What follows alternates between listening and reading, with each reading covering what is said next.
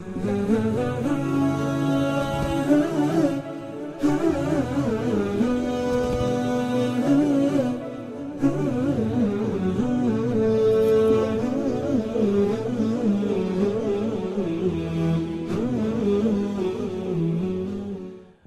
الرحمن الرحيم.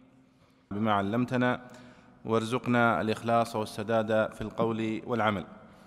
حياكم الله والإخوة الكرام والأخوات الكريمات في هذا اللقاء المتجدد من لقاءات التعليق على تفسير الإمام ناصر الدين البيضاوي الشافعي رحمه الله تعالى، وهذا هو الدرس الواحد والثلاثون بعد المئة من دروس هذه السلسلة المباركة، واليوم هو السابع والعشرون من شهر محرم من عام ألف وأربعمائة وأربعين للهجرة. اليوم بإذن الله تعالى سوف نبدأ في سورة المائدة وفي قراءة تعليق الإمام البيضاوي رحمه الله على هذه السورة الكريمة. قبل أن نبدأ في هذه السورة كمقدمة بين يديها أشير إلى أن هذه السورة سورة المائدة سميت بهذا الاسم لورود ذكر المائدة في آخرها، وهي قوله سبحانه وتعالى: وإذ قالت وإذ قال الحواريون يا عيسى ابن مريم إذ قال الحواريون يا عيسى ابن مريم هل يستطيع ربك أن ينزل علينا مائدة من السماء؟ قال: اتقوا الله إن كنتم مؤمنين.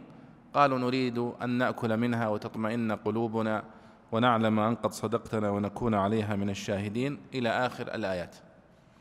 وسوف تأتي بإذن الله هذه الآيات معنا والتعليق عليها. وهناك اختلاف بين المفسرين هل هذه المائدة نزلت فعلا أم أنها لم تنزل، فمنهم من يرى أنها قد نزلت على عيسى بن مريم ومن معه وأنهم قد أكلوا منها، ومنهم من يرى أنها لم تنزل لأن الله سبحانه وتعالى قال: إني منزلها عليكم فمن يكفر بعد منكم فإني أعذبه عذابا لا أعذبه أحدا من العالمين.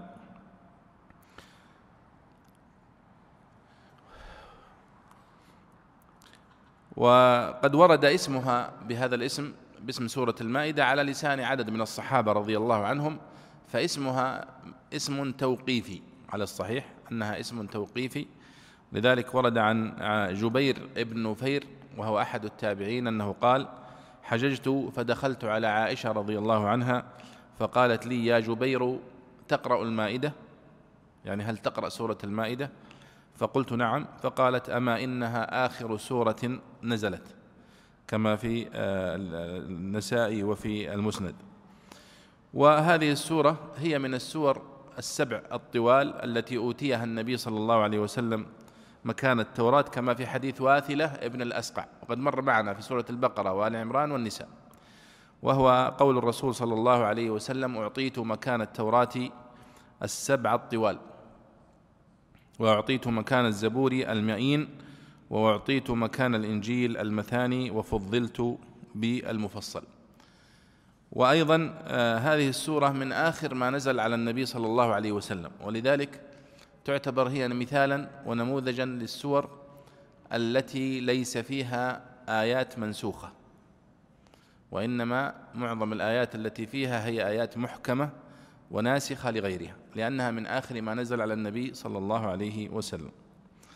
وأيضا من خصائصها أيضا أنها من أجمع سور القرآن الكريم للتشريعات والفروع التشريعية، هي من أجمع السور، وقد ذكر فيها من التحليل والتحريم والإيجاب ما لم يذكر في غيرها، ولذلك تعتبر هي أيضا من الآيات المليئة بالآيات الأحكام، مليئة بآيات الأحكام الفقهية الفرعية العملية. وهي سورة مدنية بالإجماع، نزلت على النبي صلى الله عليه وسلم بعد الهجرة، كما ذكر عدد من المفسرين كالقرطبي وابن عطية وغيرهم. سميت هذه السورة سورة المائدة سورة العقود أيضا، ولذلك مقصدها الأساسي هو الأمر بالوفاء بالعقود والعهود.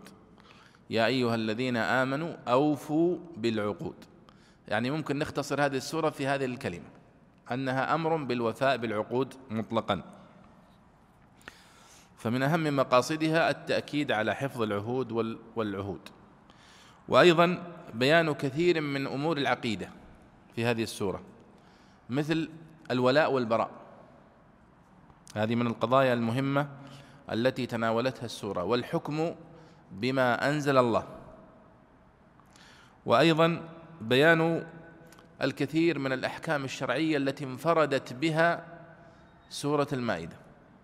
يعني سورة المائدة انفردت بتسعة عشر حكما لم ترد إلا في سورة المائدة. ستأتي معنا: حرمت عليكم الميتة، قال والمنخنقة والموقوذة والمتردية والنطيحة وما أكل السبع، وأن تستقسموا بالأزلام، و وأن نعم وأيضا قوله سبحانه وتعالى: وإذا ناديتم إلى الصلاة اتخذوها هزوا ولعبا.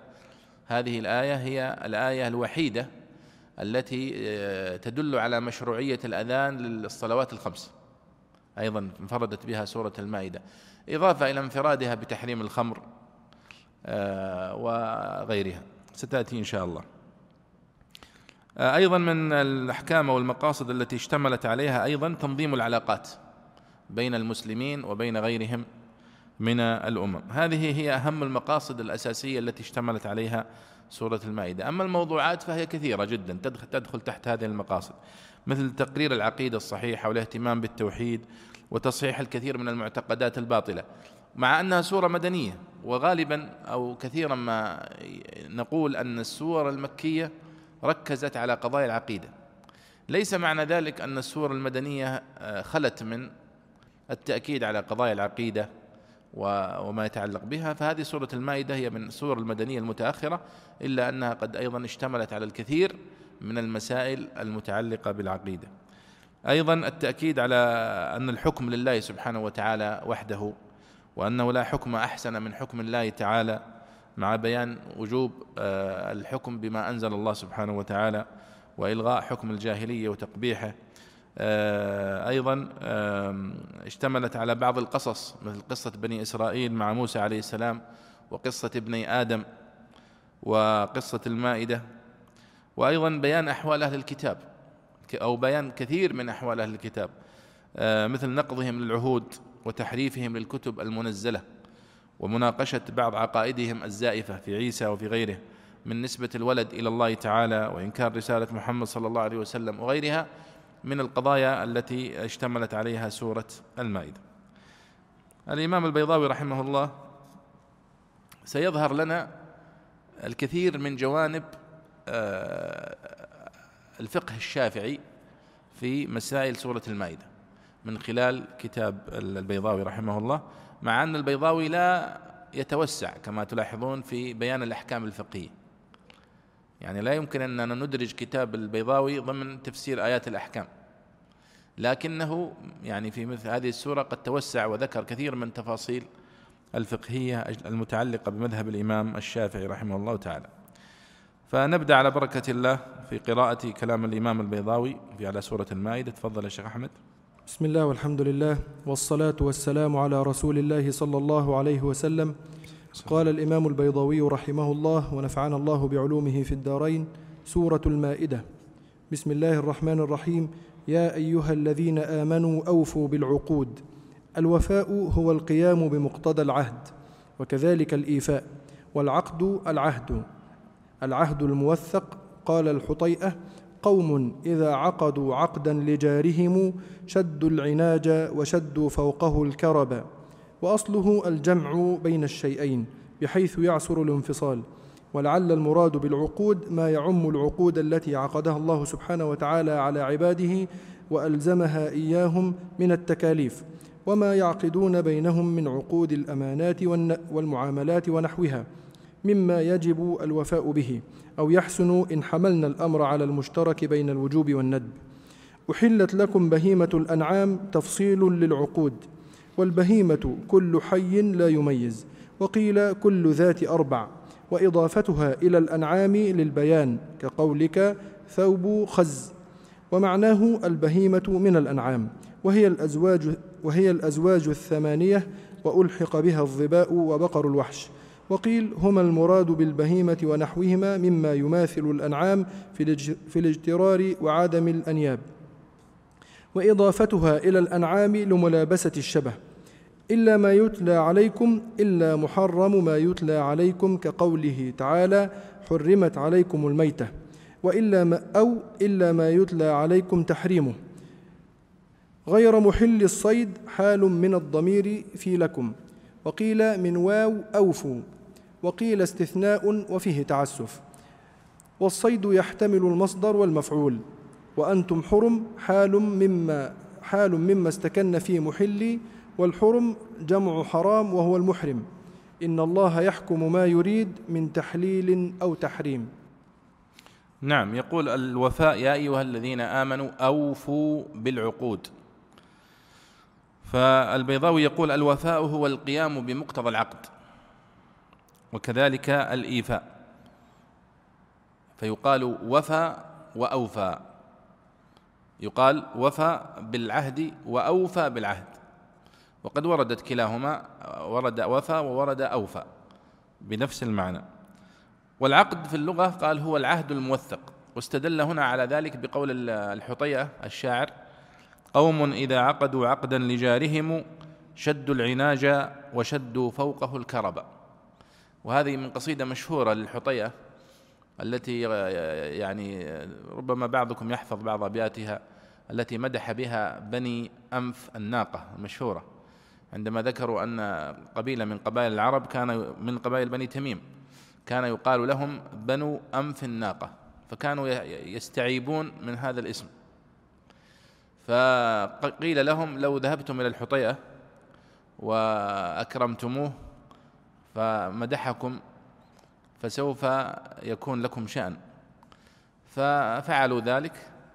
فالحطيئة منهم، أو هو غطفاني، الحطيئة غطفاني من من يعني من غطفان، فمدحهم بهذه القصيدة سيري أمامة فإن الأكثرون حصن والأكثرون إذا ما زوحموا نشبا، ثم يقول فيها يقول قوم هم الأنف والأذناب غيرهم ومن يسوي بأنف الناقة الذنبا قوم إذا عقدوا عقدا لجارهم شدوا العناج وشدوا فوقه الكربا.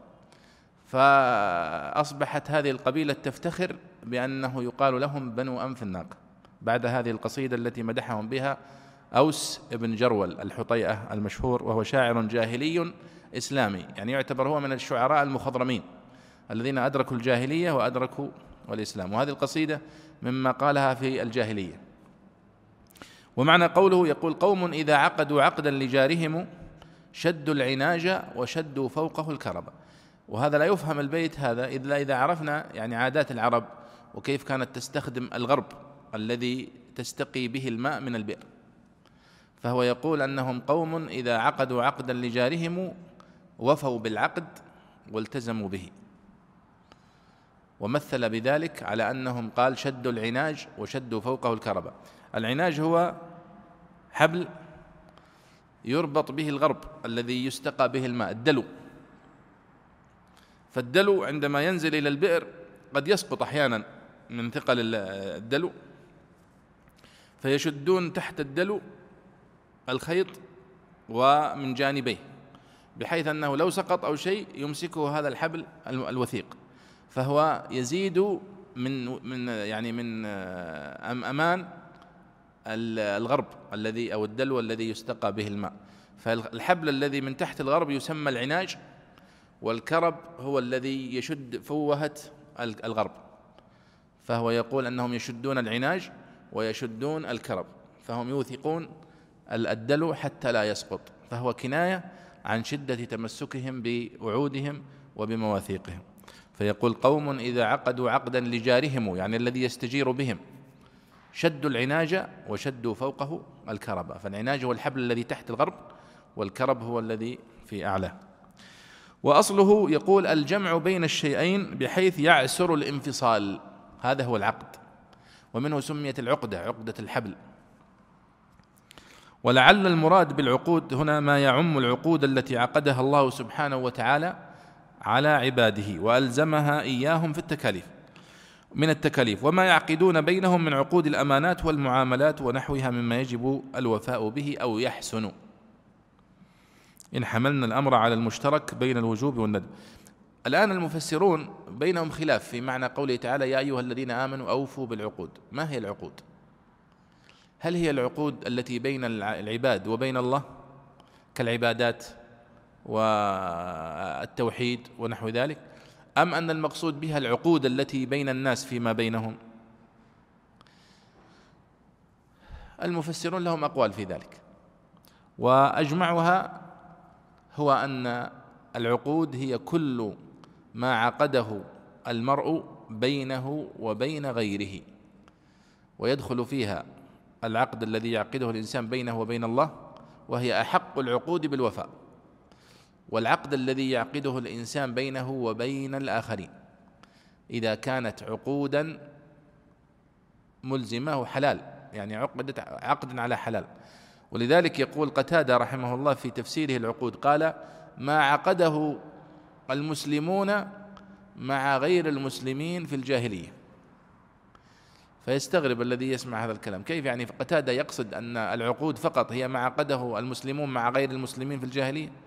الجواب لا، هو يقصد أنها تشمل كل العقود التي يعقدها المسلم مع غيره، حتى اللي التي عقدها المسلمون مع غيرهم في الجاهلية فإنه يجب عليهم أن يفوا بها، مبالغة في ضرورة الوفاء بالعقود التي عقدها المسلمون والتزموها.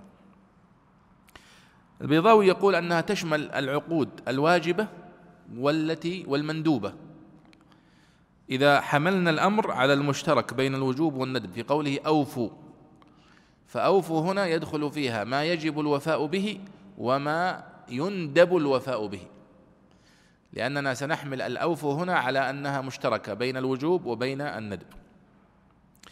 أحلت لكم بهيمة الأنعام، لاحظوا أنه قال يا أيها الذين آمنوا أوفوا بالعقود ثم أحلت لكم بهيمة الأنعام، فهذا بداية لتفصيل شيء من هذه العقود التي أمرنا الله سبحانه وتعالى بالوفاء بها، فأشار إلى ما أحله الله لنا من المآكل.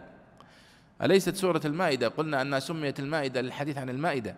في الحقيقة سورة المائدة مليئة بالحديث عن المطاعم والمشارب وما يحل منها وما يحرم، كأنك تتكلم عن سفرة مائدة تحدث الله فيها عن أحل لكم وأحرم عليكم وحل وهكذا. فأول ما بدأ قال أحلت لكم بهيمة الأنعام، يعني أحل لكم أكلها. وبهيمة الأنعام البيضاوي يقول البهيمة كل حي لا يميز يقال له بهيمة، وقيل كل ذات أربع يقال لها بهيمة، وإضافتها إلى الأنعام للبيان، كقولك ثوب خز وخاتم فضة، وإلا فالبهيمة معروفة أحلت لكم البهيمة، لكنه لم يقل ذلك وإنما قال بهيمة الأنعام فأضافها إلى الأنعام. والراجح من معنى البهيمة هنا في هذه الآية أنها الأصناف الثمانية التي ذكرها الله سبحانه وتعالى في سورة الأنعام، وهي الإبل والبقر والغنم والمعز، هذه ثمانية أزواج، من الإبل اثنين ومن البقر اثنين ومن المعز اثنين، فإذن هذه هي بهيمة الأنعام، فيكون معنى بهيمة الأنعام هنا هو معنى خاص، وليست كل ذات أربع وليست كل الحيوانات، وإنما هذه الأصناف الأربعة أو الثمانية يعني الذكر والأنثى منها التي ذكرها الله في سورة الأنعام. وإلا ما يتلى عليكم غير محل الصيد وأنتم حرم، يعني أن الله سبحانه وتعالى يقول أحلت لكم بهيمة الأنعام أكلها صيدها إلا ما يتلى عليكم، أي إلا ما حرم عليكم وتلاه عليكم، سواء في هذه السورة أو في غيرها. والله سبحانه وتعالى قد حرم في سورة البقرة وحرم في سورة الأنعام يعني أصنافا، عندما قال حرمت عليكم الميتة والدم ولحم الخنزير وما أهل لغير الله به والمنخنقة والموقوذة والمتردية والنطيحة وما أكل السبع إلا ما ذكيتم وما ذبح على النصب، هذه كلها محرمات، تستثنى من هذا الذي أحل الله سبحانه وتعالى لنا. ولذلك لاحظوا أن الأصل هو الإباحة، وما أحل الله سبحانه وتعالى أكله لنا أكثر بكثير مما حرم علينا، ولذلك ذكر ما حرم ولم يذكر ما أحل، لأن المحرم قليل. كما سئل النبي صلى الله عليه وسلم في الحج ماذا يلبس المحرم، فقال لا يلبس كذا ولا يلبس كذا ولا يلبس كذا، لأنها محدودة، والبقية يجوز له أن يرتديها. قال غير محل الصيد وأنتم حرم، أي مما حرمه الله سبحانه وتعالى علينا هو أثناء الإحرام بالعمرة أو بالحج، فإن الله قد حرم على الحاج أو على المحرم الصيد في أثناء إحرامه وفي حدود الحرم، فهذا لا يجوز. أما ما سوى ذلك فلاحظوا هنا إذن معناه أنه المحرم إما أن يكون مرتبط بذات الشيء، حرمت عليكم الميتة والدم ولحم الخنزير، محرم في الحل وفي الحرم، وإما أن يكون التحريم بسبب الزمن أو ملابسة المسلم لشيء كالإحرام ونحوه، فيصبح التحريم هنا عارضا وليس أصلا.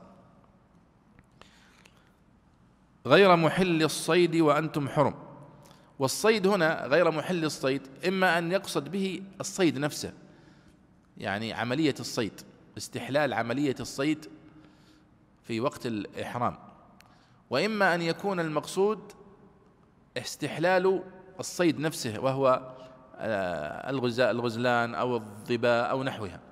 فالصيد إما أن يطلق على المصدر وإما أن يطلق على المفعول نفسه. وأنتم حرم يعني حال ما كنتم محرمين، والحرم هنا جمع حرام.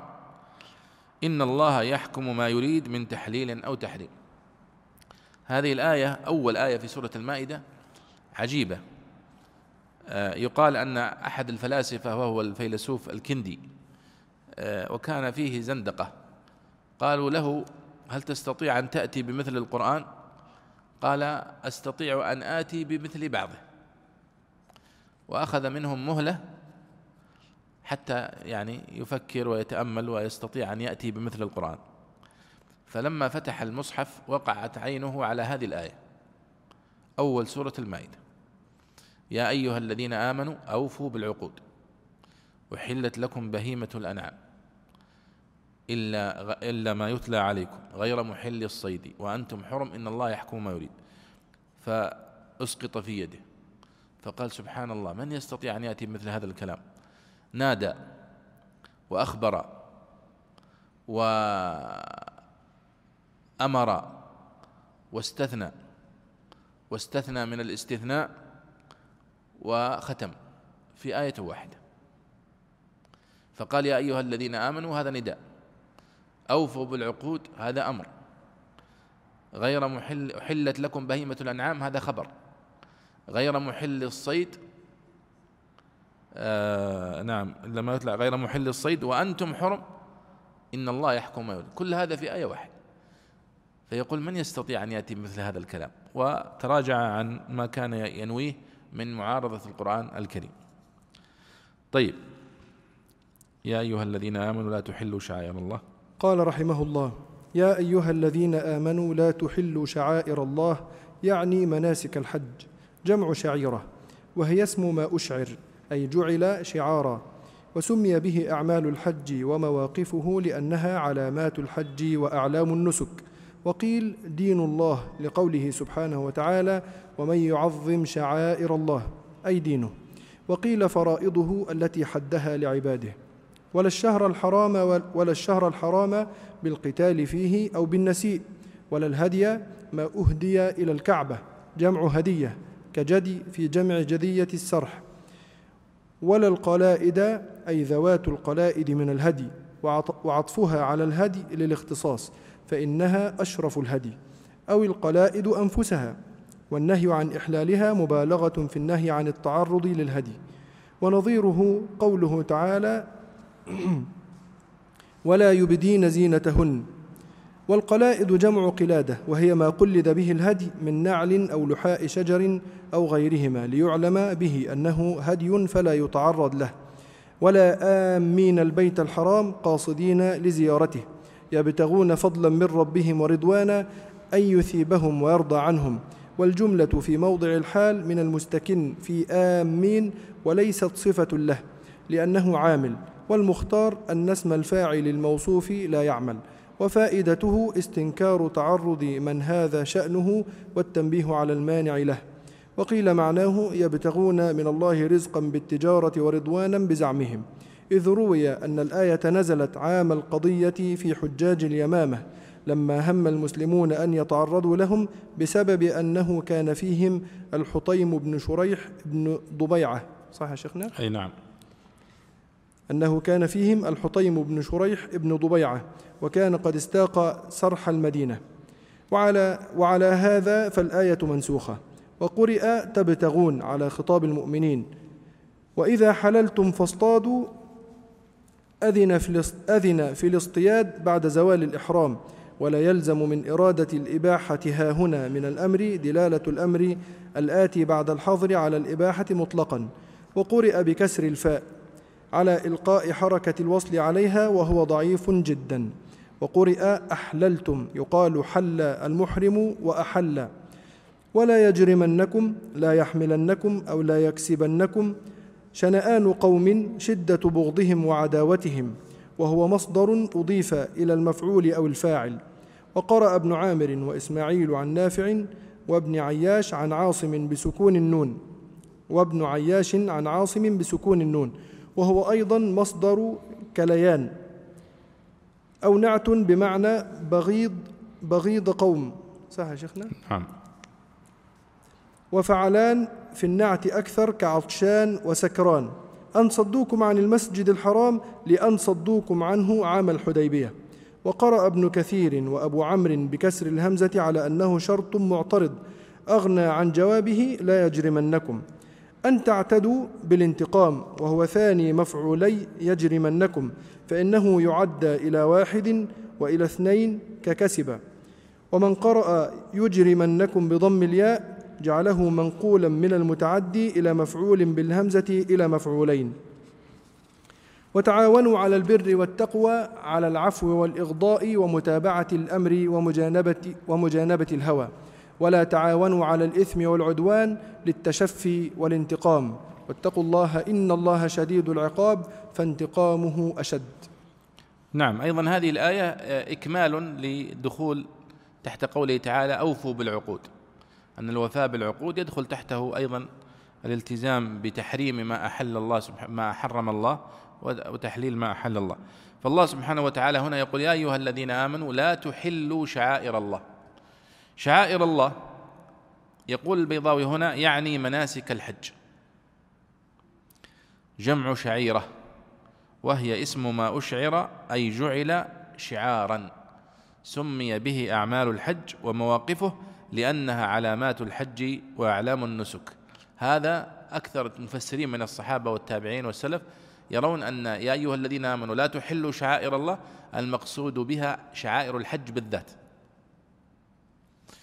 وقيل دين الله لقوله سبحانه وتعالى ومن يعظم شعائر الله فإن ذلك من تقوى القلوب أي دينه. وقيل فرائضه التي حدها لعباده. فإذن الشعائر الله هنا فيها تفسيرات، المقصود بها شعائر الله أي شعائر الحج مثل السعي، الطواف، رمي الجمرات، ذبح الهدي، الإحرام، هذه كلها من شعائر الحج. وقيل أنها دين الله مطلقا. وقيل الفرائض والحدود، هنا الراجح أن المقصود لا تحل شعائر الله أي شعائر الحج بالذات. طيب لماذا فسرناه بهذا التفسير الخاص مع أن الآية محتملة للعموم؟ فنقول لأن المفسرين من السلف قد أجمعوا على تخصيص هذا العموم، ولذلك فإنه لا يجوز لنا أن نعممه، وإلا فإذا تفسيرات السلف وإجماعهم على هذا التخصيص أنها شعائر الحج جعلت البيضاوي يقدم هذا القول على بقية الأقوال. قال ولا الشهر الحرام ولا الهدي، يعني لا تحلوا الشهر الحرام أيضا. والشهر الحرام المقصود به هنا الشهور المحرمة، وليس الشهر الحرام، يعني جنس الشهر الحرام، وهي رجب وذي القعدة وذي الحجة ومحرم. فتلاحظون أن ذي القعدة وذي الحجة ومحرم متتالية، يعني آخر شهرين من السنة وأول شهر، هذه يحرم فيها القتال، محرمة بتحريم الله سبحانه وتعالى لها. والشهر الرابع هو شهر رجب، شهر سبعة، والله سبحانه وتعالى قد قال في سورة التوبة: إن عدة الشهور عند الله اثنا عشر شهرا في كتاب الله يوم خلق السماوات والأرض منها أربعة حرم. فقول الله سبحانه وتعالى هنا منها أربعة حرم دون تحديد لها بالضبط، من هو الذي حددها؟ النبي صلى الله عليه وسلم. فإذن هذا أيضا من أدلة ضرورة الرجوع إلى السنة النبوية في فهم القرآن الكريم، وأنه لا يمكن أن يستغنى عن بيان النبي صلى الله عليه وسلم قولا وفعلا للقرآن الكريم. فالنبي هو الذي حدد أنها ثلاثة أشهر متتالية، ثلاثة سرد وواحد فرد كما يقولون، ذو القعدة وذو الحجة والمحرم هذه متتالية سرد، ورجب الذي بعد جمادى الثانية وهو شهر رجب سبعة، شهر سبعة، وكانوا يسمونه في الجاهلية رجب مضر، رجب مضر، لأن مضر كانت تعظم هذا الشهر وكانت يعني تحتفي به فنسب إليها، ولا الشهر الحرام. والمقصود بأنه التحريم القتال فيه، وتحريم النسيء أيضا الذي كانت العرب تصنعه في الجاهلية بالأشهر، تعبث بالأشهر بما كانوا يسمونه النسيء الذي ذكره الله في سورة التوبة: إنما النسيء زيادة في الكفر يضر يضل به الذين كفروا يحلونه عاما ويحرمونه عاما ليواطئوا عدة ما حرم الله فيحلوا ما حرم الله.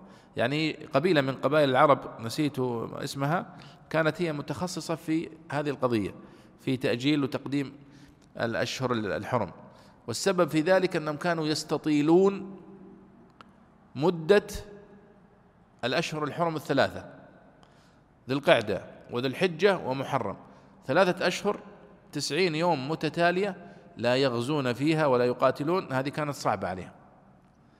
فهم كانوا يقولون نأخذ ذو القعدة وذو الحجة ثم نغزو ونقاتل، ثم نؤجل هذا شهر محرم نخليه إلى بعد شهرين ونقدم صفر. طبعا هذه العملية كانت مضبوطة عند قبيلة واحدة فقط هي التي تقوم في الموسم في الحج، ويقولون يا معشر العرب إنا قد قدمنا شهر ربيع بدل محرم، والسنة الجاية يقدمون ويعبثون في هذا. ولذلك النبي صلى الله عليه وسلم أرسل أبا بكر ليكون إماما للناس في الحج في السنة التاسعة، وكانت السنة التاسعة مضروبة من حيث الأشهر التقديم والتأخير. فلما حج النبي صلى الله عليه وسلم في السنة العاشرة رجعت الأمور إلى نصابها، وقال النبي صلى الله عليه وسلم في الحج: إن الزمان قد استدار كهيئته يوم خلق الله السماوات والأرض. هذه اللعب اللي كان يحصل الآن ضبطت، محرم محرم وصفر صفر، ربيع أول ربيع أول، وربيع الثاني ربيع الثاني إلى آخره، ويعني حرم العبث بالأشهر. وهذه السورة سورة المائدة نزلت على النبي صلى الله عليه وسلم متى؟ نزلت في السنة السادسة من الهجرة، واستمر نزولها حتى وفاة النبي صلى الله عليه وسلم، يعني نزلت بعد انصراف النبي صلى الله عليه وسلم من الحديبية، ونزلت بمنطقة قريبة من المدينة المنورة يقال لها ذات الجيش، منطقة اسمها ذات الجيش، نزلت به به سورة المائدة أو جزء كبير منها. لكن مثل قوله سبحانه وتعالى: اليوم أكملت لكم دينكم وأتممت عليكم نعمتي، هذه نزلت بعد العصر يوم الجمعة في حجة الوداع على النبي صلى الله عليه وسلم في عرفات. طيب، قال البيضاوي هنا: ولا الهدي ولا القلائد، أي يا أيها الذين آمنوا لا تحرموا، لا تحلوا شعائر الله ولا تحلوا الهدي ولا تحلوا القلائد. طيب، الهدي هو ما أهدي إلى الكعبة من الأنعام، سواء كانت هذه الأنعام إبل أو بقر أو غنم، أي شيء يساق من خارج الحرم إلى داخل الحرم يقال له هدي، لأنه أهدي إلى البيت الحرام ويكون له حرمة، فلا يجوز أن يتعرض له ولا يجوز أن يقتل ولا يجوز أن يصطاد. وكيف كانوا يعرفونه؟ كانوا يضعون عليه علامة فيقلدونه قلادة، يحطون عليه أي شيء يميزه، نعال أكثر ما كانوا يضعونه، يضعون عليه نعلا يربطون في رقبة البعير أو البقرة أو نحوها نعلا، فيعرف أن هذا هدي فلا يتعرض له. ولذلك هنا ميز القلائد، يعني الهدي هو كل ما أهدي إلى البيت الحرام، والقلائد هو ما أهدي إلى البيت الحرام ووضعت عليه قلادة تميزه عن غيره. طيب، لماذا ميزه؟ قالوا لأنه لأن عليه علامة، فإذا واضح أنه هدي، فالحرمة في انتهاكه أو صيده أو قتله أكبر. أما إذا كان ليس عليه ما يدل على أنه هدي فقد يقع الإنسان بالخطأ فيصطاده أو يقتله، فيعني يكون أمره أهون من القلائد. ولذلك قال هنا الهدي ما أهدي إلى الكعبة جمع هدية، كجدي في جمع جدية، ولا القلائد أي ذوات القلائد من الهدي.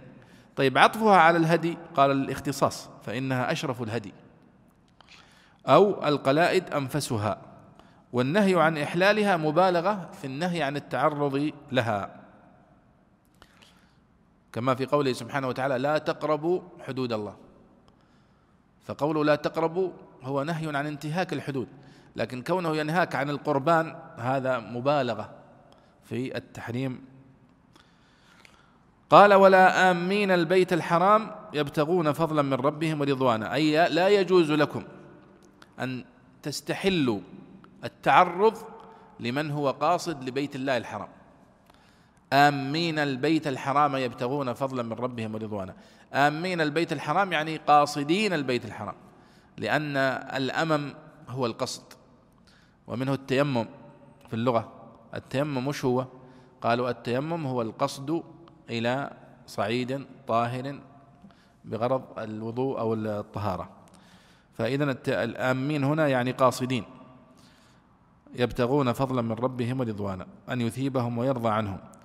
وفائدتها استنكار تعرض من هذا شأنه والتنبيه على المانع له، وهذا نهي عن التعرض لكل من يقصد بيت الله الحرام بسوء، وهذا كان عرف عند العرب في الجاهلية، ما كانوا يتعرضون لأحد يقصد إلى بيت الله الحرام، ويرون هذا من أعظم الذنوب والكبائر.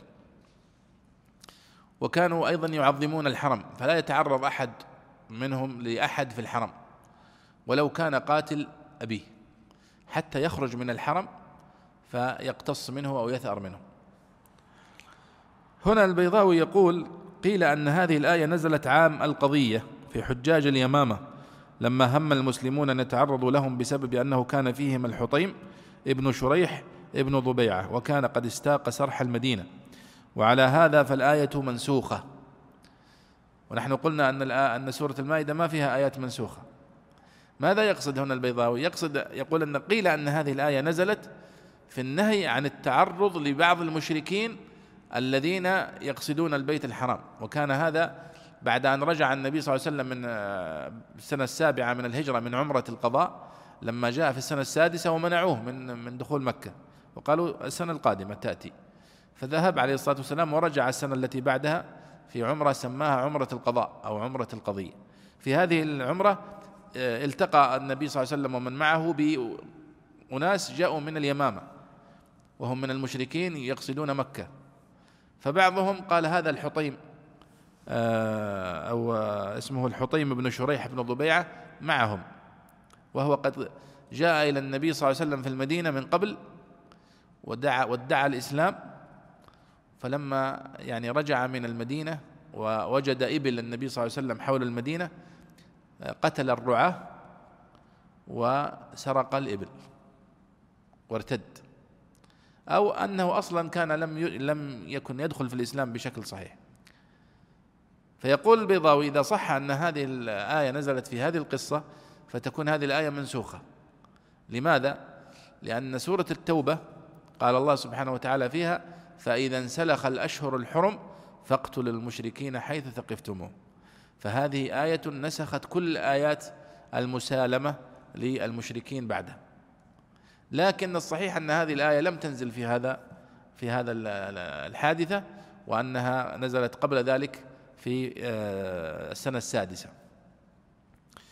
وقرئ تبتغون على خطاب المؤمنين، يعني قراءة أخرى يبتغون فضلا من ربهم، أو تبتغون فضلا من ربهم ورضوانا. ثم قال: وإذا حللتم فاصطادوا. لاحظوا هنا إذا حللتم يعني من الإحرام وخرجتم من الحرم فاصطادوا. هذه هذا الأمر هل هو للوجوب أم هو للندب أم هو للإباحة؟ يعني إذا حللتم فاصطادوا، هل إذا حل المحرم من الصيد من من إحرامه يجب عليه أن يصطاد، أو يجوز له أن يصطاد، أو يندب له أو يستحب أن يصطاد؟ تفضل يا حبيبي. يجوز. أيوة، معناته الأمر هنا. هنا قاعدة في أصول الفقه من القواعد، وهي الأمر. هل الأمر يدل على الوجوب أو يدل على الاستحباب أو يدل على الإباحة؟ هنا هذه الآية هي من الأدلة التي يستدل بها من يقول أن الأمر بعد الحظر للإباحة. فالله سبحانه وتعالى يقول: وإذا حللتم فاصطادوا. فقال البيضاوي هنا: أذن في الاصطياد بعد زوال الإحرام. هذا إذن يعني فقط أنه يجوز لكم أن تصطادوا، ولكنه جاء بالأمر، وإذا حللتم فاصطادوا، فيكون إذن أمر بعد نهي. هو كان منهي عن الصيد أثناء الإحرام، ثم جاء الأمر بالاصطياد بعد النهي، فدل على الإباحة وليس على الوجوب. يقول البيضاوي، هذا تعليق أصولي: ولا يلزم من إرادة الإباحة ها هنا من الأمر دلالة الأمر الآتي بعد الحظر على الإباحة مطلقا. هذه مسألة أصولية. الأمر بعد الحظر يدل على ماذا؟ منهم من يقول يدل على الإباحة. البيضاوي يقول لا، لا يلزم ذلك، قد يدل على الإباحة وقد يدل على الوجوب وقد يدل على الندب. والقاعدة والرأي الصحيح في أن الأمر الأمر بعد الحظر، أن الأمر بعد الحظر يعود إلى ما كان عليه قبل الحظر.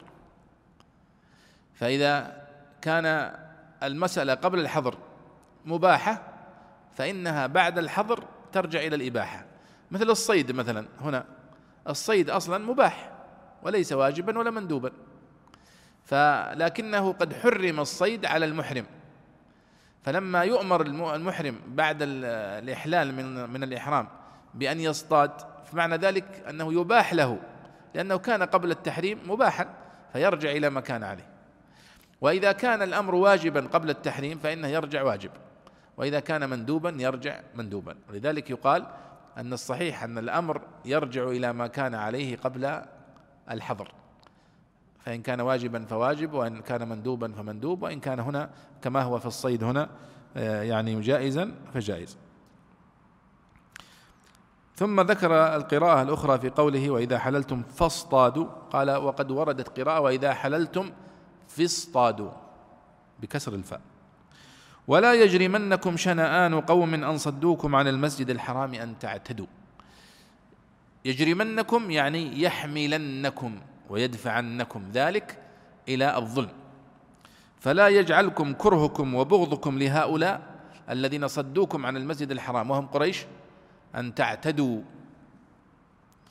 فليجرمنكم هنا يحملنكم.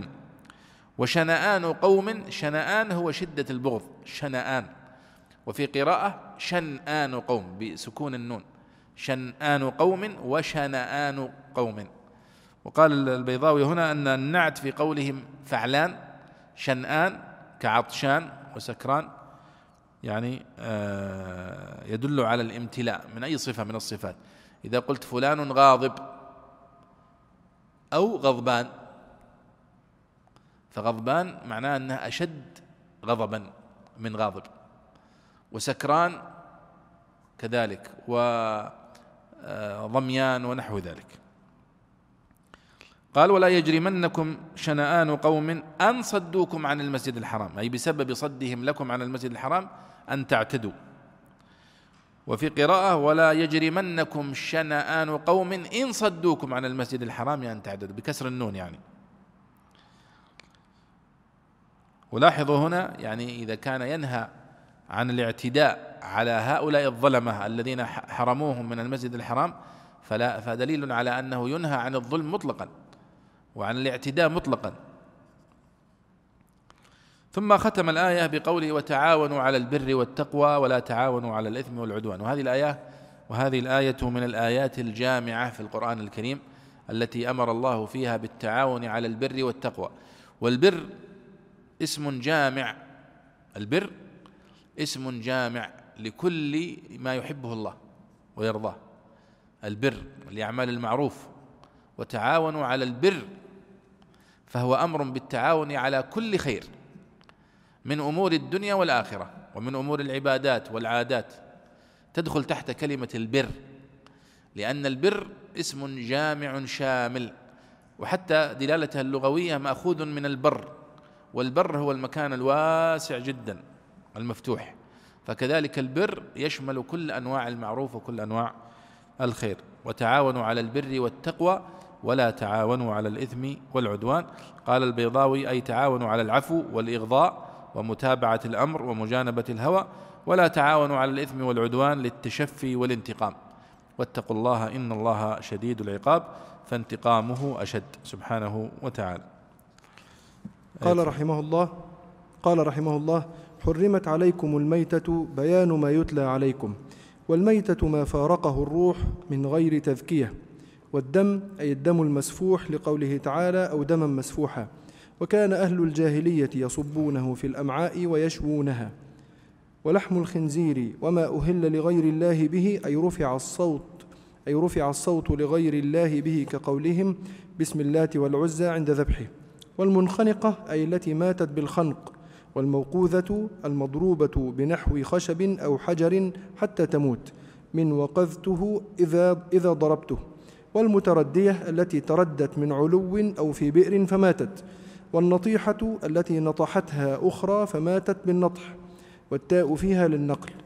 وما أكل السبع وما أكل منه السبع فمات، وهو يدل على أن جوارح الصيد إذا أكلت مما اصطادته لم تحل، إلا ما ذكيتم إلا ما أدركتم ذكاته وفيه حياة مستقرة من ذلك. وقيل الاستثناء مخصوص بما أكل السبع. والذكاة في الشرع لقطع والذكاة في الشرع قطع الحلقوم والمريء بمحدد بمحدد. وما ذبح على النصب، النصب واحد الأنصاب، وهي أحجار كانت منصوبة حول البيت يذبحون عليها ويعدون ذلك قربة، وقيل هي الأصنام. وعلى بمعنى اللام، أو على أصلها بتقدير وما ذبح مسمى على الأصنام، وقيل هو جمع والواحد نصاب. وأن تستقسموا بالأزلام، أي وحرم عليكم الاستقسام بالأزلام أي وحرم عليكم الاستقسام بالأزلام، وذلك أنهم إذا قصدوا فعلا ضربوا ثلاثة أقداح، مكتوب على أحدها أمرني ربي، وعلى الآخر نهاني ربي، والثالث غفل. فإن خرج الآمر مضوا على ذلك، وإن خرج الناهي تجنبوا عنه، وإن خرج الغفل أجلوها ثانيا. فمعنى الاستقسام طلب معرفة ما قسم لهم دون ما لم يقسم لهم بالأزلام. وقيل هو استقسام الجزور بالأقداح على الانصباء المعلومة. وواحد الأزلام زلم كجمل، وزلم كصرد. ذلكم فسق إشارة إلى الاستقسام، وكونه فسقا لأنه دخول في علم الغيب وضلال باعتقاد أن ذلك طريق إليه، وافتراء على الله سبحانه وتعالى إن أريد بربي الله، وجهالة وشرك إن أريد به الصنم أو الميسر المحرم، أو إلى تناول ما حرم عليهم ما حرم عليهم. اليوم لم يرد به يوما بعينه، وإنما أراد الزمان الحاضر وما يتصل به من الأزمنة الآتية. وقيل أراد يوم نزولها، وقد نزلت بعد عصر يوم الجمعة في عرفة حجة الوداع.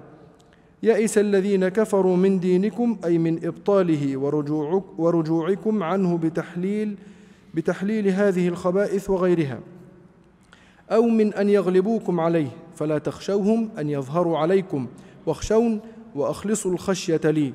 اليوم أكملت لكم دينكم، بالنصر والإظهار على الأديان كلها، أو بالتنصيص على قواعد العقائد والتوقيف والتوقيف على أصول الشرائع وقوانين الاجتهاد. وأتممت عليكم نعمتي بالهداية والتوفيق، أو بإكمال الدين، أو بفتح مكة وهدم منار, وهدم منار الجاهلية. ورضيت لكم الإسلام دينا، اخترته لكم دينا من بين الأديان، وهو الدين عند الله لا غير. فمن اضطر متصل بذكر المحرمات، وما بينهما اعتراض لما يوجب, لما يوجب التجنب عنها، وهو أن, تناو أن, تنا أن تناولها فسوق، وحرمتها من جملة الدين الكامل والنعمة التامة والإسلام المرضي.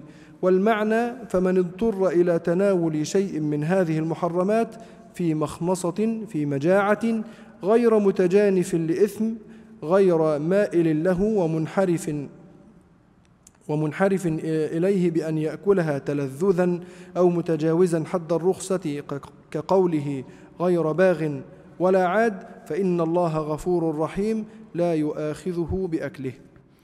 نعم، لاحظوا في هذه الآيات، وهي من آيات الأحكام، كيف يعني يمزج الله سبحانه وتعالى بين التشريع وبين ربط ذلك باليوم الآخر، وبين التهديد وبين الوعيد، وبين الترغيب وبين الترهيب في أثناء التشريع. فهو هنا سبحانه وتعالى يذكر المحرمات ويعددها، وقد ذكر في مواضع أخرى في سورة البقرة أيضا، في سورة الأنعام وغيرها، هناك يعني حرم حرمت عليكم الميتة والدم ولحم الخنزير، موجودة في سورة البقرة أيضا. فيقول الله سبحانه وتعالى: حرمت عليكم الميتة، وجاء الفعل هنا بصيغة المبني للمجهول، حرمت. من هو الذي حرم؟ الله، لأن التحريم والتحليل حق خاص لله سبحانه وتعالى. فعندما يقول حرم عليكم كذا أو أحل لكم كذا، فهو الله سبحانه وتعالى الذي يملك حق التحليل والتحريم، ولا يجوز لأحد أن يحرم أو يحلل من عنده. ولذلك قال الله: ولا تفتروا على الله الكذب آه هذا حلال وهذا حرام. يقول حرمت عليكم الميتة، هذا بيان لما يتلى عليكم. أو قبل شوية يقول آه غير محل إلا ما يتلى عليكم غير محل الصيد وأنتم حرم، هذا مما يتلى عليكم، يعني يفصل لكم. حرمت عليكم الميتة، والمقصود بالميتة كل ما فارقه الروح من غير تذكية شرعية يسمى ميتة. خروف مات، يعني وجدناه ميت، هذا محرم أكله. غزال، جمل، كل كل أنواع الميتة محرمة. قد يقول قائل: طيب السمك الميت هل هو محرم؟ فيقال: لا يجوز. طيب من أين جئنا بتجويزه؟ من قول النبي صلى الله عليه وسلم: أحلت لنا ميتتان ودمان، ميتة البحر أحلت لنا ميتتان، السمك و والجرادة، ودمان الكبد والطحال. إذن معنى ذلك أن القرآن الكريم يأتي بعموم والسنة تستثني، صح؟ فإذا السنة إذن تستقل بالتحريم والتحليل، وهذا يؤكد ما نقوله دائما، أنه السنة لا نستغني عنها أبدا، والذين يقولون نكتفي بالقرآن عن السنة فهم كفار. من يقول نكتفي بالقرآن فقط ونستبعد السنة النبوية فهو كافر، لأنه سيبطل الدين بقوله هذا. قال: حرمت عليكم الميتة، إذن هذا المحرم الأول، الميتة محرمة، وهي ما فارقه الروح من غير تذكية، ويستثنى من ذلك الجراد وميتة البحر. والدم، الدم محرم، محرم ماذا؟ أكله محرم، شربه محرم. طيب هل هو كل دم لأنه أحيانا هناك دم لا تملك أن تتحرز منه، مثل إذا طبخت الذبيحة وبقي فيها دم قليل هنا وهنا، فهل هذا محرم؟ فقالوا يعفى عنه هذا، كما قال الله إلا ما أو ما اختلط بعظم. يستثنى منه أو يقيد القول هنا في أو حرمت عليكم الميتة والدم بالدم المسفوح الذي ذكره الله سبحانه وتعالى في قوله سبحانه أو دما مسفوحا في سورة الأنعام، إلا أن تكون ميتة أو دما مسفوحا أو لحم خنزير. هذا الذي نسميه في أصول الفقه المطلق والمقيد. هنا في هذه الآية يقول حرمت عليكم الميتة، وهذا مطلقا. طيب استثني منها ماذا؟ ما استثناه النبي صلى الله عليه وسلم، وهي ميتة البحر والجراد.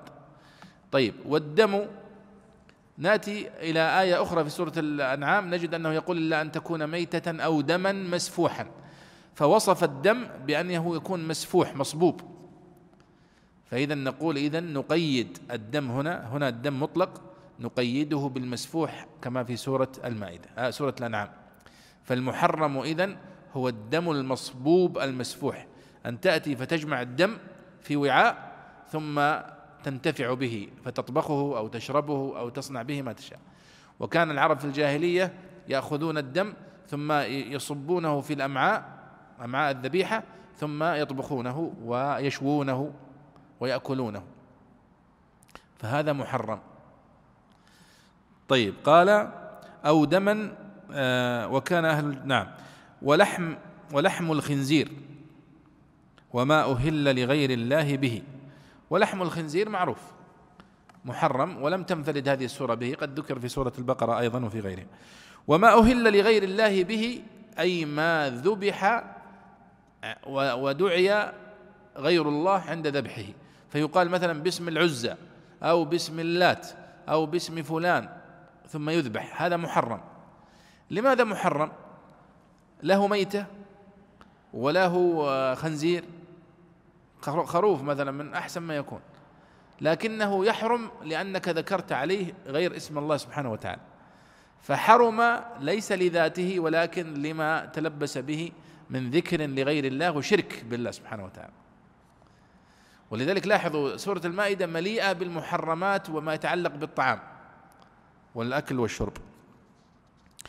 قال وما أهل لغير الله به أي ما رفع صوت لغير الله به، كقول بسم اللات والعزى عند ذبحه. والمنخنقة أيضا محرمة، أي أي حيوان مات خنقا مما يجوز أكله أصلا لكنه خنق، هذا لا يجوز أكله، دجاج، حمام، غنم، بقر، إذا كان مات خنقا فهذا أصلا حلال لكنه حرم لطريقة ذبحه أو طريقة موته. والمنخنقة هو الذي مات خنقا لأي سبب من الأسباب. والموقوذة، الموقوذة هي المضروبة بنحو خشب أو حجر أو حديد حتى تموت، فهذه حرمت لأنها ماتت بطريقة غير شرعية. لاحظوا هنا المنخنقة محرمة، الموقوذة محرمة. الآن الكثير من الذبح الذي يحصل اليوم غير شرعي من هذا النوع، الصعق الكهربائي محرم، الأكل أكل الذي يموت بالصعق الكهربائي، قياسا على هذه المحرمات الموقوذة والمنخنقة.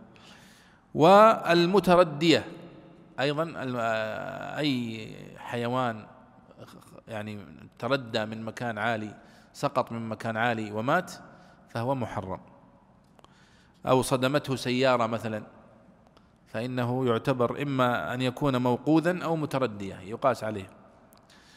والنطيحة التي نطحتها أخرى فماتت بالنطح، فكلها أيضا محرمة. لاحظوا المنخنقة والموقوذة والمتردية والنطيحة، هذه أربعة أنواع محرمة ليس لذاتها وإنما لطريقة موتها، إما بالخنقة والضربة والسقوط من مكان عالي أو خنقة أو نحو ذلك.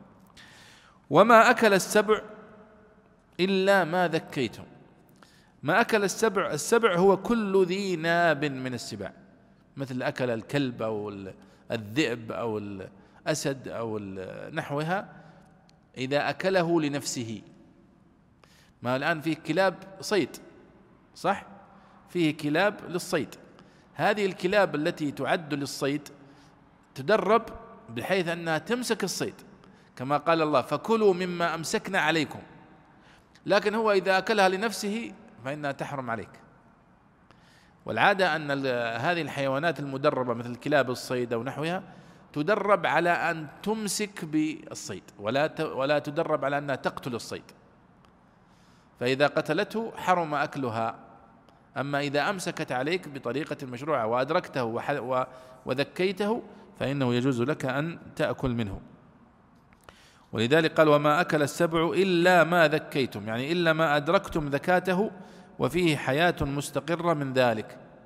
يعني يفرض مثلا كلب أمسك عليه صيد ونهشه، لكنك أدركته وفيه حياة فذكيته، فهل يجوز لك أكله أو لا؟ هناك من يقول يجوز لك أكله لأنك أدركته وفيه حياة، وهناك من يقول لا يجوز أكله لأنه قد ولغ فيه هذا السبع وأكل منه. وما ذبح على النصب. لاحظوا هنا في قوله إلا ما ذكيتم، جاءت بعد قوله حرمت عليكم الميت والدم ولحم الخنزير وما أهل لغير الله به والمنخنقة والموقوذة والمتردية والنطيحة وما أكل السبع. إلا ما ذكيتم، إلا ما أدركتموه حيا فذبحتموه ذبحا شرعيا، ذكيتموه ذكاة شرعية. والذكاة هي كما يقولون هي قطع الحلقوم والمريء بمحدد، يعني بشيء حاد، سكين أو حجر حاد يجوز أن يذبح به، أو أي شيء حاد، فإنه يعتبر يعني ذكاة شرعية تقطع البلعوم والمريء. هل قوله إلا ما ذكيتم هنا المقصود به ما أكل السبع بالذات، ولا المقصود به كل هذا المنخنقة والموقوذة والمتردية والنطيحة وما أكل السبع؟ هناك من قال أن المقصود بها ما أكل السبع خصوصا، ومنهم من يقول كل هذه المذكورة المنخنقة والموقوذة والمتردية والنطيحة إذا أدركتها وفيها حياة فذكيتها ذكاة شرعية فإنه يحل أكلها، وهذا هو الصحيح.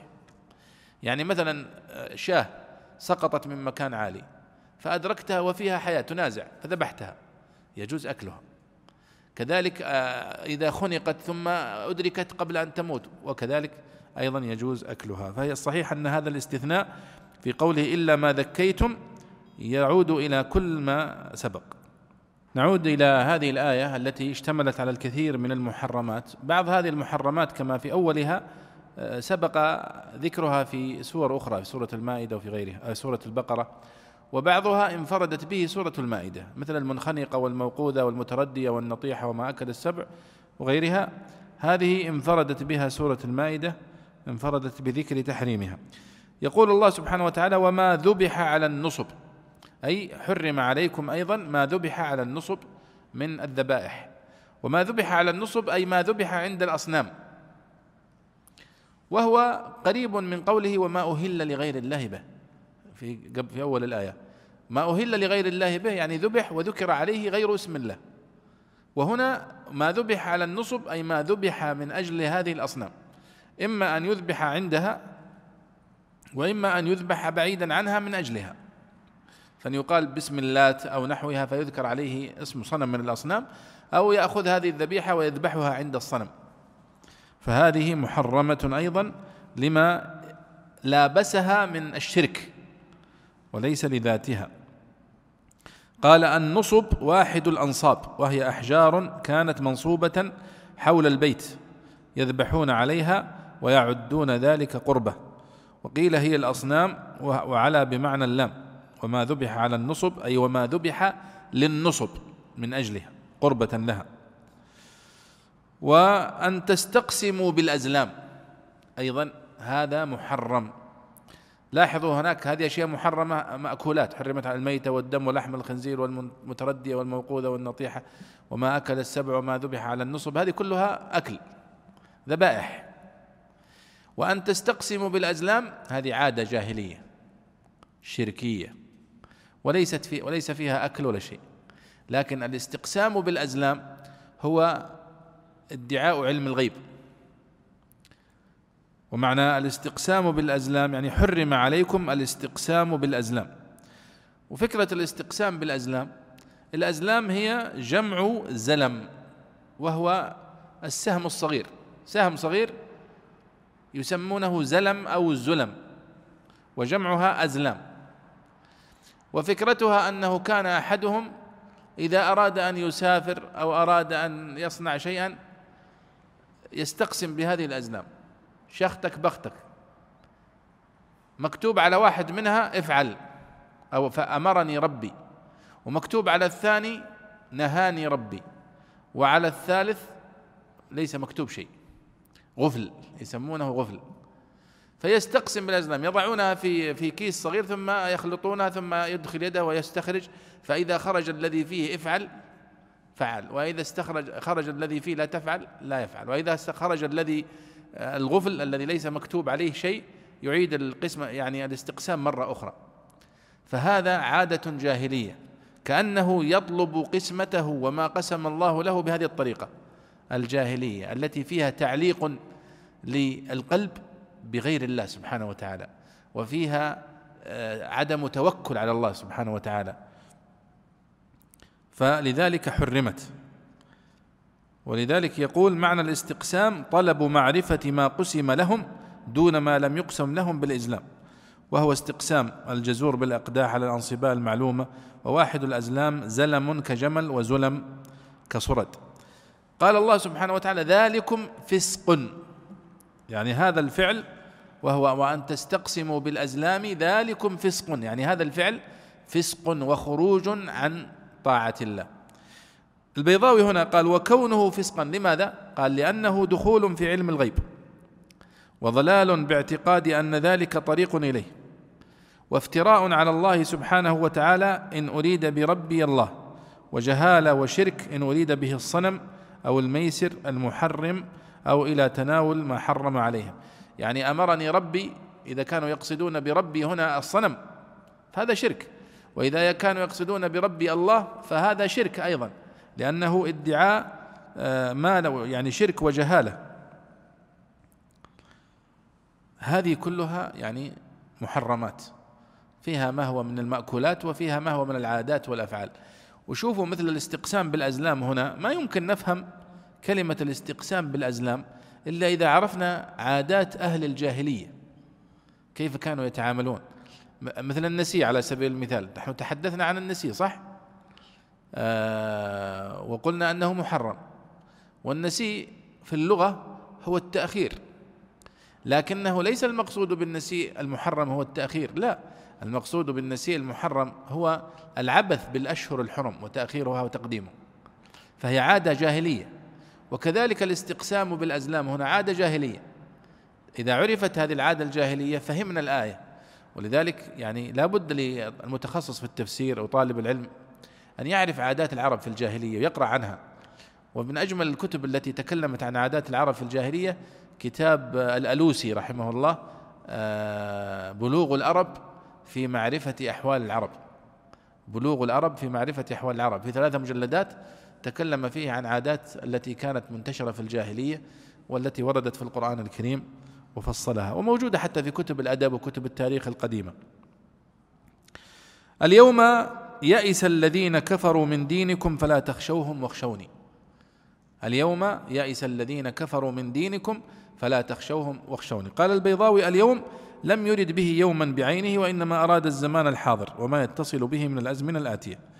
وقيل أراد يوم نزولها، وقد نزلت بعد عصر يوم الجمعة في عرفة يوم حجة الوداع، يعني هذه الآية نزلت على النبي صلى الله عليه وسلم في حجة الوداع في السنة العاشرة يوم تسعة اثنا عشر عشرة هجرية، هذه الآية نزلت فيها. ولذلك قال رجل من الأحبار اليهود للنبي صلى الله عليه وسلم يا رسول الله يا, يا عمر، قال لعمر يا عمر آية في كتابكم لو علينا معشر يهود أنزلت لاتخذنا ذلك اليوم عيدا. قال وما هي هذه الآية؟ قال اليوم أكملت لكم دينكم وأتممت عليكم نعمتي ورضيت لكم الإسلام دينا. قال إنني لا أعلم أين نزلت ومتى نزلت. نزلت على النبي صلى الله عليه وسلم يوم الجمعة في حجة الوداع وهو واقف بعرفة عليه الصلاة والسلام. فقوله اليوم يئس الذين كفروا من دينكم، يعني هذا اليوم في هذا الوقت الذي نزلت فيه هذه الآيات يئس المشركون والكفار في الجزيرة العربية من أن تعودوا إلى دينكم، إلى الشرك الذي كنتم عليه.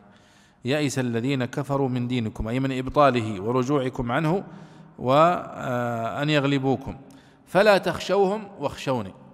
اليوم أكملت لكم دينكم وأتممت عليكم نعمتي ورضيت لكم الإسلام دينا. وهذه الآية تعتبر من المفاخر ومن الآيات العظيمة في القرآن الكريم التي يمتن الله بها علينا أنه أكمل لنا فيها الدين وأتم علينا فيها النعمة. فيقول اليوم أكملت لكم دينكم، ويقول البيضاوي هنا أكملت لكم دينكم يعني بالنصر والإظهار على الأديان كلها، أو بالتنصيص على قواعد العقائد والتوقيف على أصول الشرائع وقوانين الاجتهاد. هل المقصود بأكملت لكم دينكم أظهرتكم على الأديان كلها، أو المقصود بها أنني أتممت عليكم الشريعة التي أنزلتها فأصبحت كاملة في عقائدها وفي شرائعها؟ هذا هو الصحيح، أن المقصود اليوم أكملت لكم دينكم أي أتممت عليكم التشريع. وهذه الآية من الأدلة على ما نسميه التدرج في التشريع الإسلامي، لأن معنى الآية اليوم أكملت لكم دينكم أنه كان أمس وقبل أمس وفي الزمن الماضي لم يكتمل التشريع بعد، واليوم اكتمل. فكان الله سبحانه وتعالى يسلك مع المسلمين التدرج في تشريعه لهم حتى وصل إلى ذلك اليوم فأكمل لهم الدين. قال وأتممت عليكم نعمتي بالهداية والتوفيق، أو بإكمال الدين، أو بفتح مكة وهدم منار الجاهلية. والحقيقة أنه يشمل ذلك كله، وأتممت عليكم نعمتي بكل ذلك وبغيره مما يعتبر من كمال نعمته سبحانه وتعالى. ورضيت لكم الإسلام دينا، أي اخترته لكم دينا من بين الأديان.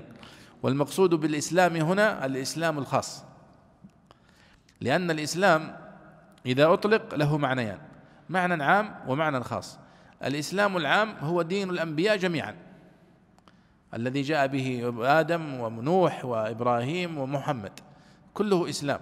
وهذا معنى قوله سبحانه وتعالى إن الدين عند الله الإسلام. وأما في هذه الآية ورضيت لكم الإسلام دينا، أي رضيت لكم الإسلام الذي جاء به محمد صلى الله عليه وسلم، وهو الإسلام الخاص دينا. ولا يجوز البقاء على اليهودية ولا على النصرانية ولا على غيرها من الأديان السابقة بعد مجيء النبي صلى الله عليه وسلم. طيب، بعد هذه المحرمات، لاحظوا حرمت عليكم الميتة والدم ولحم الخنزير إلى آخره. طيب، الذي يأكل من الميتة مضطرا ما حكمه؟ الذي يأكل من لحم الخنزير مضطرا ما حكمه؟ الله سبحانه وتعالى لم يغفله، فقال هنا فمن اضطر في مخمصة غير متجانف لإثم فلا فإن الله غفور رحيم. وأيضا في, في آيات أخرى ذكر تحريم الميتة وتحريم لحم الخنزير أنه محرم مطلقا، لكن من اضطر إليه اضطرارا إما لجوع كما قال في مخمصة هنا، فمن اضطر يعني لهذه لشيء من هذه المحرمات في مخمصة، أي في مجاعة شديدة. المخمصة هي المجاعة الشديدة غير متجانف لإثم، يعني غير مائل له ومنحرف إليه بأن يأكلها تلذذا أو مجاوزا للحد كما قال في سورة البقرة غير باغ ولا عاد. فمن اضطر غير باغ ولا عاد، قالوا غير باغ أي آكل لهذه المحرمات وهو يجد عنها مندوحة، هذا باغي. والعادي هو الذي يأكل منها أكثر من حاجته، يعني واحد اضطر أن يأكل ميتة فأكل وبالغ في الأكل فهذا محرم أيضا، وإنما تأكل وتدفع بقدر حاجتك بقدر الضرورة. قال الله فمن اضطر في مخمصة غير متجانف لإثم فإن الله غفور رحيم. فإذا لاحظوا حتى سعة رحمة الله سبحانه وتعالى في تشريعه هنا، أنه بالرغم من أنه حرم علينا الميتة ولحم الخنزير والموقوذة والمتردية والنطيحة وما أكل السبع، إلا أنه في حال الضرورة والاضطرار إليها وعندما لا يجد المسلم غيرها فإنه أجاز له أن يأكل منها بيدفع عن حاجته بقدر الضرورة، وهذا من كمال رحمته سبحانه وتعالى وفضله. فلم يجعل الإنسان يموت مع أنه يجد الميتة مثلا، أو يموت مع أنه يجد ما أكل السبع، أو يموت ويجد متردية أو نطيحة أو موقوذة أو نحوها، وإنما أجاز له أن يأكل منها بقدر ما يدفع به هذه الضرورة التي ابتلي بها. ولعلنا نقف عند هذا ونجيب على بعض الأسئلة التي وردت. نكون وقفنا هنا يا شيخ أحمد عند الآية الرابعة. ها؟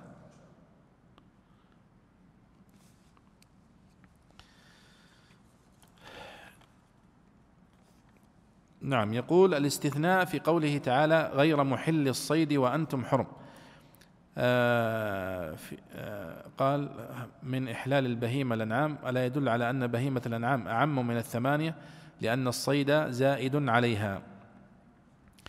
نعم. آه في قوله سبحانه وتعالى آه غير في أول السورة يا أيها الذين آمنوا أوفوا بالعقود وحلت لكم بهيمة الأنعام إلا ما يتلى عليكم غير محل الصيد وأنتم حرم، آه فيقول ألا يدل هذا الاستثناء على أن بهيمة الأنعام هي أشمل من ذوات أو الأصناف الأربعة، وهي الأنعام الإبل والبقر والغنم والمعز؟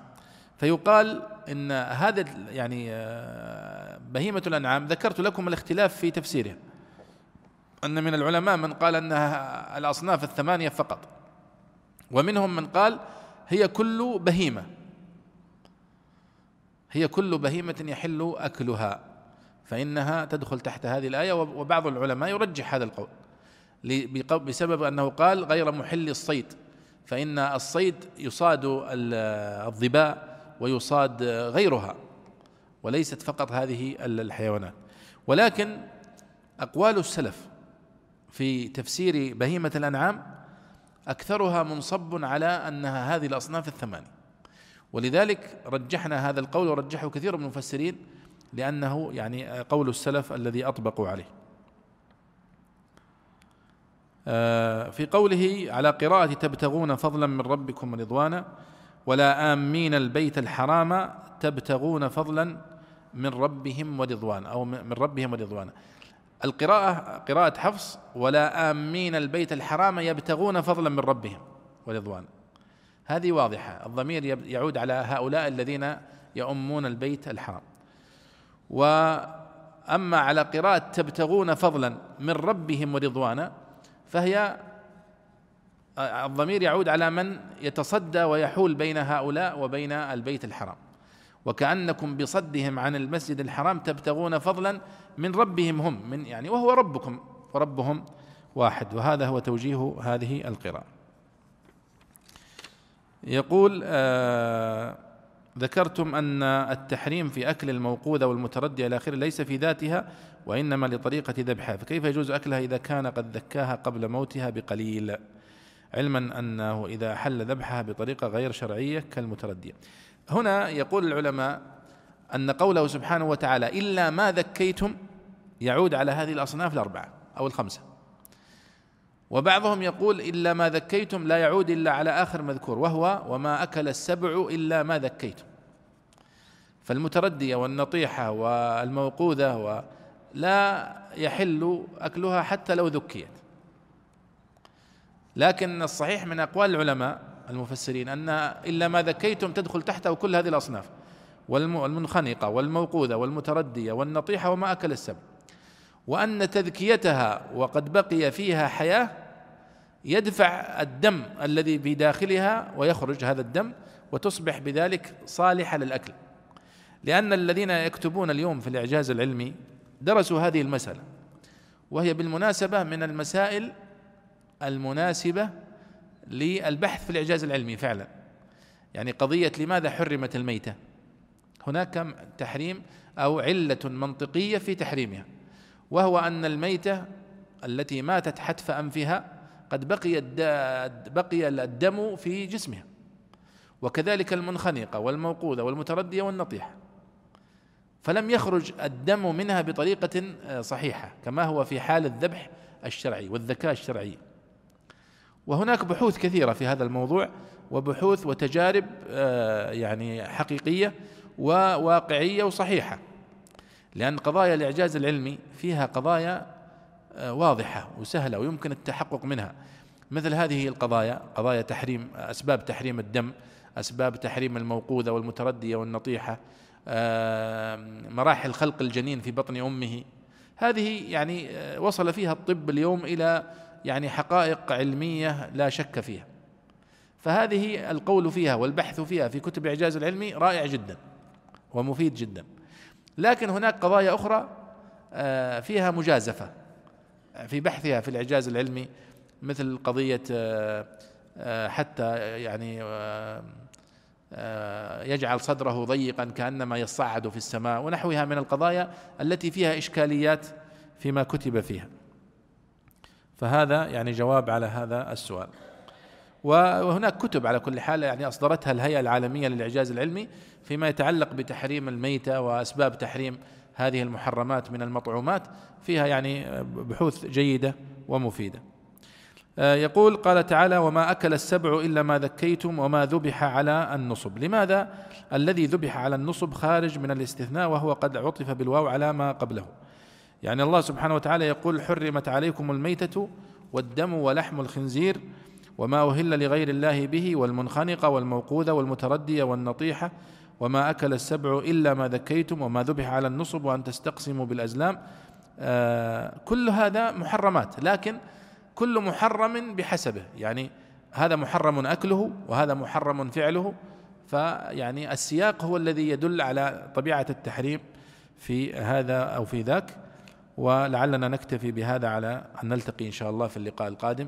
نسأل الله سبحانه وتعالى أن يوفقنا جميعا إلى فقه كتابه والعمل به على الوجه الذي يرضيه عنا سبحانه وتعالى، وصلى الله وسلم وبارك على سيدنا ونبينا محمد وعلى آله وصحبه أجمعين.